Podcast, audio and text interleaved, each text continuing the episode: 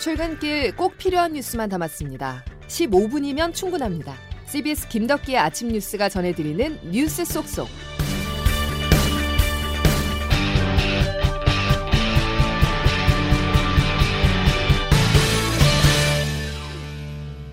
여러분 안녕하십니까? 7월 7일 김덕기 아침 뉴스입니다. 어제는 그야말로 뚫린 하루였습니다. 코스피는 1년 8개월 만에 2,300이라는 바닥이 뚫렸고 원달러 환율은 1,310원이라는 천장을 뚫고 13년 만에 최고 수준까지 급등했는데요. 금융시장의 흐름을 종합해보면 고물가에 이어서 경기 침체라는 더 센 태풍이 다가오고 있습니다. 첫 소식 박종관 기자가 보도합니다. 경기 침체, 리세션의 알을 딴 아래 공포가 금융시장을 덮쳤습니다. 코스피는 어제 전 거래일보다 49.77포인트, 2.13% 내린 2292.01에 장을 마쳤습니다. 코스피가 2300 아래에서 마감한 것은 2020년 10월 30일 이후 1년 8개월 만입니다. 증시 급락은 경기가 인플레이션 국면을 넘어 침체 단계로 진입하고 있다는 우려에서 비롯됐습니다. 김대준 한국투자증권연구원은 거시경제가 심리를 억누르는 환경이 지속돼 지수는 당분간 약세 압력에 노출될 가능성이 높다고 말했습니다. 원달러 환율은 전날보다 6.0원 오른 1306.3원에 거래를 마쳤습니다. 개장 직후 1311원까지 오르면서 2009년 7월 13일 이후 13년 만에 최고치를 기록하기도 했습니다. 강달러 현상은 한동안 이어질 전망입니다. 미국이 공격적으로 금리를 올리는 데다 글로벌 경기 침체 가능성이 높아지면서 안전자산인 달러로 돈이 몰리기 때문입니다. CBS 뉴스 박종관입니다. 국제적으로 시각을 확장하면 경기 침체 그림자는 더 짙어집니다. 원유, 곡물, 금값까지 달러를 제외한 모든 자산이 추락하고 있는데요. 여기에 더해 오늘 공개된 지난달 미 연방준비제도의 의사록은 경기 침체를 각오하더라도 물가를 잡겠다는 점을 분명히 했습니다.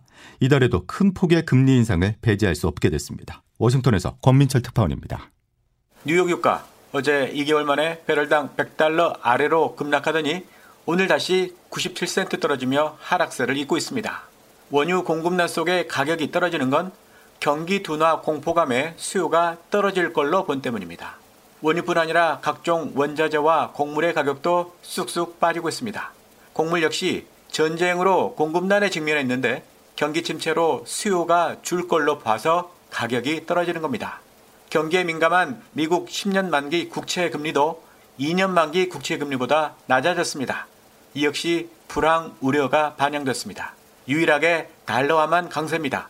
미국 중앙은행이 금리를 인상하고 있는 탓이기도 하지만 불황 심리 때문에 가장 안전한 자산인 달러 수요로 몰린 때문입니다. 이런 가운데 지난달 미국 중앙은행 연방공개시장위원회 회의록이 오늘 공개됐습니다. 연준이 경기 침체보다는 물가 공포를 더 크게 우려하고 있음이 고스란히 드러났습니다. 따라서 이달 또다시 0.75%포인트 금리 인상 더 유력해졌습니다. 그러나 갈수록 경기 침체 압박이 거세지고 있어서 금리 인상 속도 조절론도 고개를 들고 있습니다. 와싱턴에서 CBS 뉴스 권민철입니다. 세계 경제의 또 다른 축이죠. 중국은 다시 코로나의 발목이 잡힐 조짐을 보이고 있습니다. 인구 천만이 넘는 도시 시안이 일주일간 봉쇄에 들어갔는데요. 또 SK 하이닉스 공장이 있는 장수성 우시도 확진자가 늘고 있어서 만약 봉쇄된다면 우리 기업의 피해도 불가피합니다. 베이징에서 안성영 특파원이 보도합니다. 지난달 상하이가 두 달간의 긴 봉쇄에서 풀려나고 베이징의 코로나 상황도 안정을 찾으면서 중국의 방역 상황은 눈에 띄게 완화됐습니다. 하지만 서부 시안에서 동부 상하이까지 코로나가 다시 확산할 조짐을 보이면서 중국은 지금 그야말로 살얼음 위를 걷는 분위기입니다. 지난해 말 한 달간 봉쇄됐던 인구 1,300만 명의 도시 시안은 오늘부터 일주일간 다시 봉쇄에 들어갔습니다. 이달 들어 18명의 감염자가 나오자 도시를 정지시키고 사람들의 이동을 줄여 오미크론 변이의 확산을 억제하기로 한 겁니다. 두 달 넘게 봉쇄됐던 상하이에서는 노래방에서 집단 감염이 발생하면서 재봉쇄 우려도 나오고 있습니다. 가장 심각한 곳은 상하이 아래 안우이성입니다. 안우이성에서 멀지 않은 장수성 우시, 장강유역의 대표적 공업도시 중 하나인데 우시는 SK 하이닉스 반도체 공장 등 한국 기업들이 다수 진출한 곳으로 SK는 도시가 봉쇄될 경우 직원들이 회사에 머물며 조업을 계속할 수 있도록 회사 내 실내 체육관에 1인용 텐트를 설치한 것으로 전해졌습니다. 베이징에서 CBS 뉴스 안성료입니다. 국내 코로나19 상황도 살펴보겠습니다. 올여름 휴가철을 앞두고 일주일 전 같은 요일과 비교해서 두 배나 늘어나는 doubling 현상이 나타났습니다. 정부는 재유행에 대비해서 분만이나 투석 등 특수 환자 병상 확보에 나섰습니다. 자세한 내용 양승진 기자가 보도합니다. 코로나19 신규 확진자가 이틀 연속 2만 명에 육박하는 등 증가세가 뚜렷해지고 있습니다. 어제 0시 기준 신규 확진자는 19,300여 명으로 한 주 사이 두 배로 증가하는 doubling 수준입니다. 다른 나라의 증가세도 심상치 않습니다. 프랑스에선 석 달 만에 처음으로 신규 확진자가 하루에 20만 명 넘게 나왔습니다.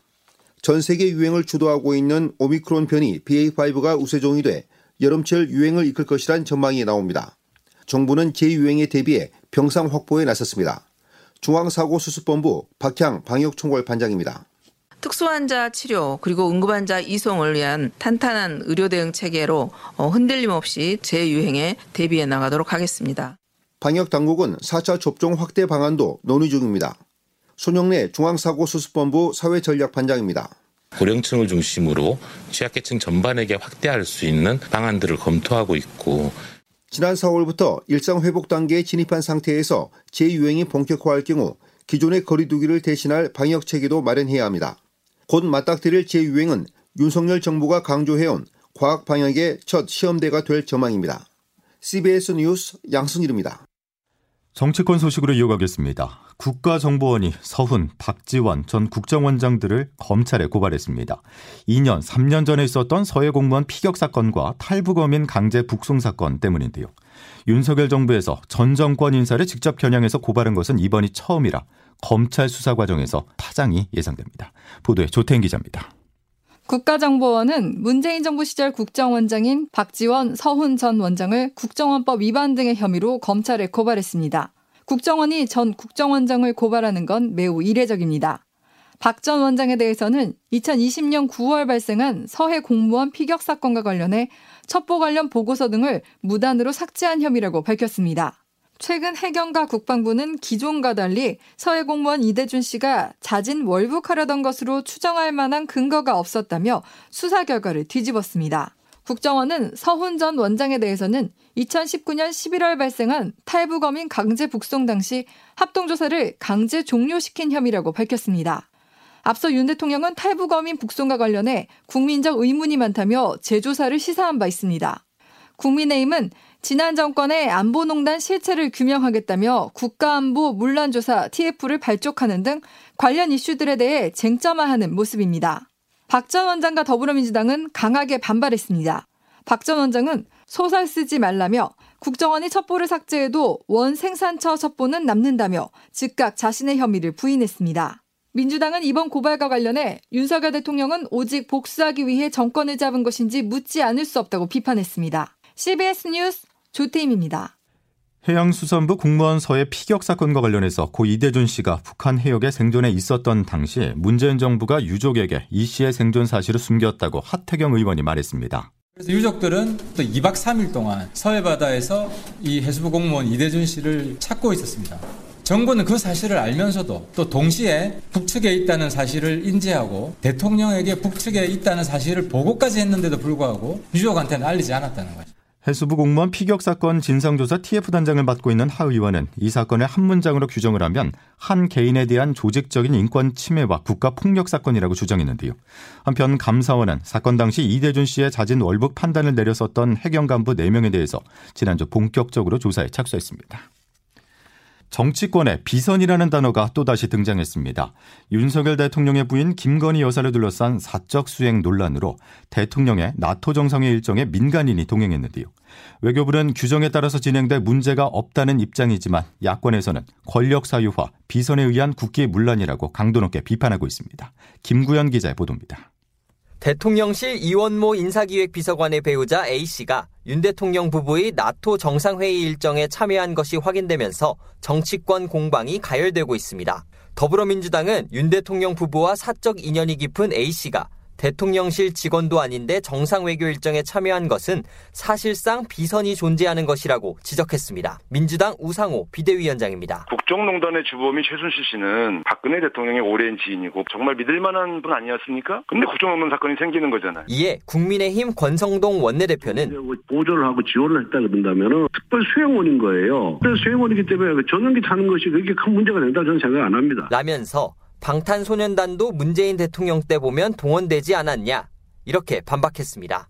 대통령실 관계자도 기자들과 만난 자리에서 민간인도 필요할 경우 외교부 장관의 결재를 통해 기타 수행원 자격을 얻을 수 있다며 A씨는 윤 대통령 부부와 인연이 오래돼 대통령의 의중을 잘 반영해 행사를 기획할 수 있는 인물이었다고 설명했습니다.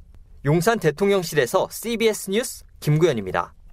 국민의힘 이준석 대표의 정치적 운명이 오늘 저녁 결정됩니다. 당 중앙윤리위원회가 이 대표에 대한 성상납 증거 인멸교사 의혹과 관련해서 징계 여부를 판단하는데요. 어떤 결정이 나오든 상당한 후폭풍이 예상됩니다. 황영찬 기자가 취재했습니다.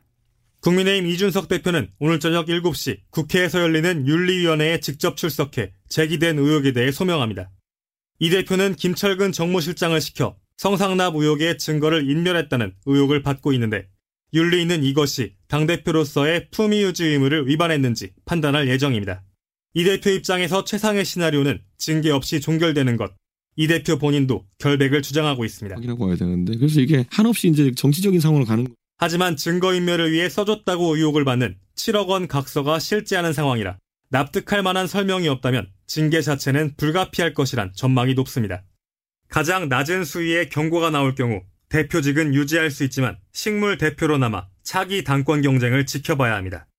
당원권 정지 이상의 중징계가 나온다면 대표직을 유지할 수 없게 되는데 국민의힘은 비상대책위원회 체제로 개편될 가능성이 높습니다. 다만 이 경우 이준석 대표가 징계를 수용하지 않고 가처분 신청과 같은 법정 공방에 나서며 당내 혼란이 최고치로 오를 것으로 전망됩니다. 비대위 체제가 구성되더라도 2030 젊은 지지층의 추가 이탈에 대응할 뾰족한 수단이 없다는 걱정까지 나오는데 윤리가 어떤 결론을 내릴지 주목됩니다. CBS 뉴스 허영찬입니다. 찜통더위가 기승을 부리자 어제 전력 수요가 지난해 연중 최고치를 넘어섰습니다. 당초 예상보다 한 달이나 빠른 것으로 전기를 가장 많이 쓰는 8월이 벌써부터 걱정입니다. 보도에 장규석 기자입니다. 어제 오후 6시 전력 수요는 9만 1938메가와트로 집계됐습니다. 지난해 여름에는 전력 수요가 최고치를 찍었을 때가 9만 1141메가와트였는데 이미 작년 최대치를 훌쩍 넘겨버렸습니다. 정부는 올여름철 최대 전력 수요가 9만 1700메가와트로 8월 둘째쯤이 되면 이 정도 수치에 도달할 걸로 예상했는데요. 7월 초순인 지금 이미 예상치를 돌파했습니다. 일찌감치 폭염이 찾아오면서 이대로 가면 2018년 7월 24일에 기록했던 역대 전력 수요 최대치 92,478메가와트를 넘어 신기록을 낼 수 있다는 전망까지 나옵니다. 전력 수요가 몰리면서 어제 오후 6시 기준 전력 공급 예비력은 8,021메가와트로 떨어졌고 전력 예비율도 10%를 깨고 8.7%로 추락했습니다. 전력 공급 예비력이 5,500메가와트 아래로 떨어지면 전력 수급 비상 경보가 발령되는데요. 정부는 예비력이 5,200메가와트 아래로 내려갈 경우 상업 운전을 개시하기 전인 신한울 1호기까지 긴급 투입한다는 계획도 세워놓고 있습니다. 당장 전력 공급에 차질이 생기는 상황은 아니지만 열대야나 폭염 상황이 일주일 이상 길어진다면 전력 공급이 딸리면서 대규모 정전 사태, 이른바 블랙아웃 상황이 발생할 수도 있어서 정부와 한전 등 당국이 긴장을 놓지 못하고 있습니다. CBS 뉴스 장교석입니다. 무더위 속에 오늘부터 장마에 대한 대비가 필요합니다. 기상청 연결해 보겠습니다. 김수진 기상 리포터. 네, 기상청입니다. 예, 장맛비가 다시 내리는 거죠? 네, 그렇습니다. 장마전 손상에서 발달한 저기압 영향으로 오늘 오전 경기 북서부와 충남 북부 지역을 시작으로 그밖에 중부와 호남, 경북, 경북 북부 내륙, 제주는 오늘 낮부터 그 외에 영남은 내일 오전에 비가 점차 확대돼서 내리겠습니다. 특히 중서부와 호남 지역은 오늘 오후부터 내일 오전 사이, 영남은 내일 낮 동안 돌풍과 벼락을 동반한 시간당 30에서 50mm 이상의 집중 호우가 쏟아지는 곳이 있겠는데요. 내일까지 수도권과 강원 내륙 산지에 30에서 100, 경기 북부, 강원 북부의 경우는 최고 150mm 이상의 큰 비가 집중되겠고, 그밖에 충청 이남 지역으로도 적게는 5에서 60, 많게는 80mm 이상의 많은 비가 이어지겠습니다. 낮 최고 기온은 오늘 대구 34도, 대전 33도, 광주 32도, 서울 춘천 30도의 분포로 중부지방은 일시적으로 기온이 조금 떨어지겠지만 워낙 습도가 높아서 체감 기온 높은 무더위가 계속되겠습니다. 그리고 이번 주말 주일 동안에는 다시 폭염이 심해지겠고요. 특히 다음 주 초에는 또다시 장마 전선이 활성화되면서 올여름 들어 가장 강한 집중 호우가 쏟아질 가능성이 높겠습니다. 곳에 따라 시간당 50에서 최고 80mm 이상의 기록적인 폭우가 예상되기 때문에 비 피해 없도록 철저히 대비해 주셔야겠습니다. 날씨였습니다. 오늘부터 다시 장맛비가 내립니다. 특히 다음 주에 게릴라성 집중 호우가 예상돼서 미리 대비를 하셔야 하는데요. 내 주변에 비로 인한 피해가 발생할 건 없는지 한번 둘러보시기 바랍니다. 자, 목요일 김덕현 아침 뉴스는 여기까지입니다. 고맙습니다.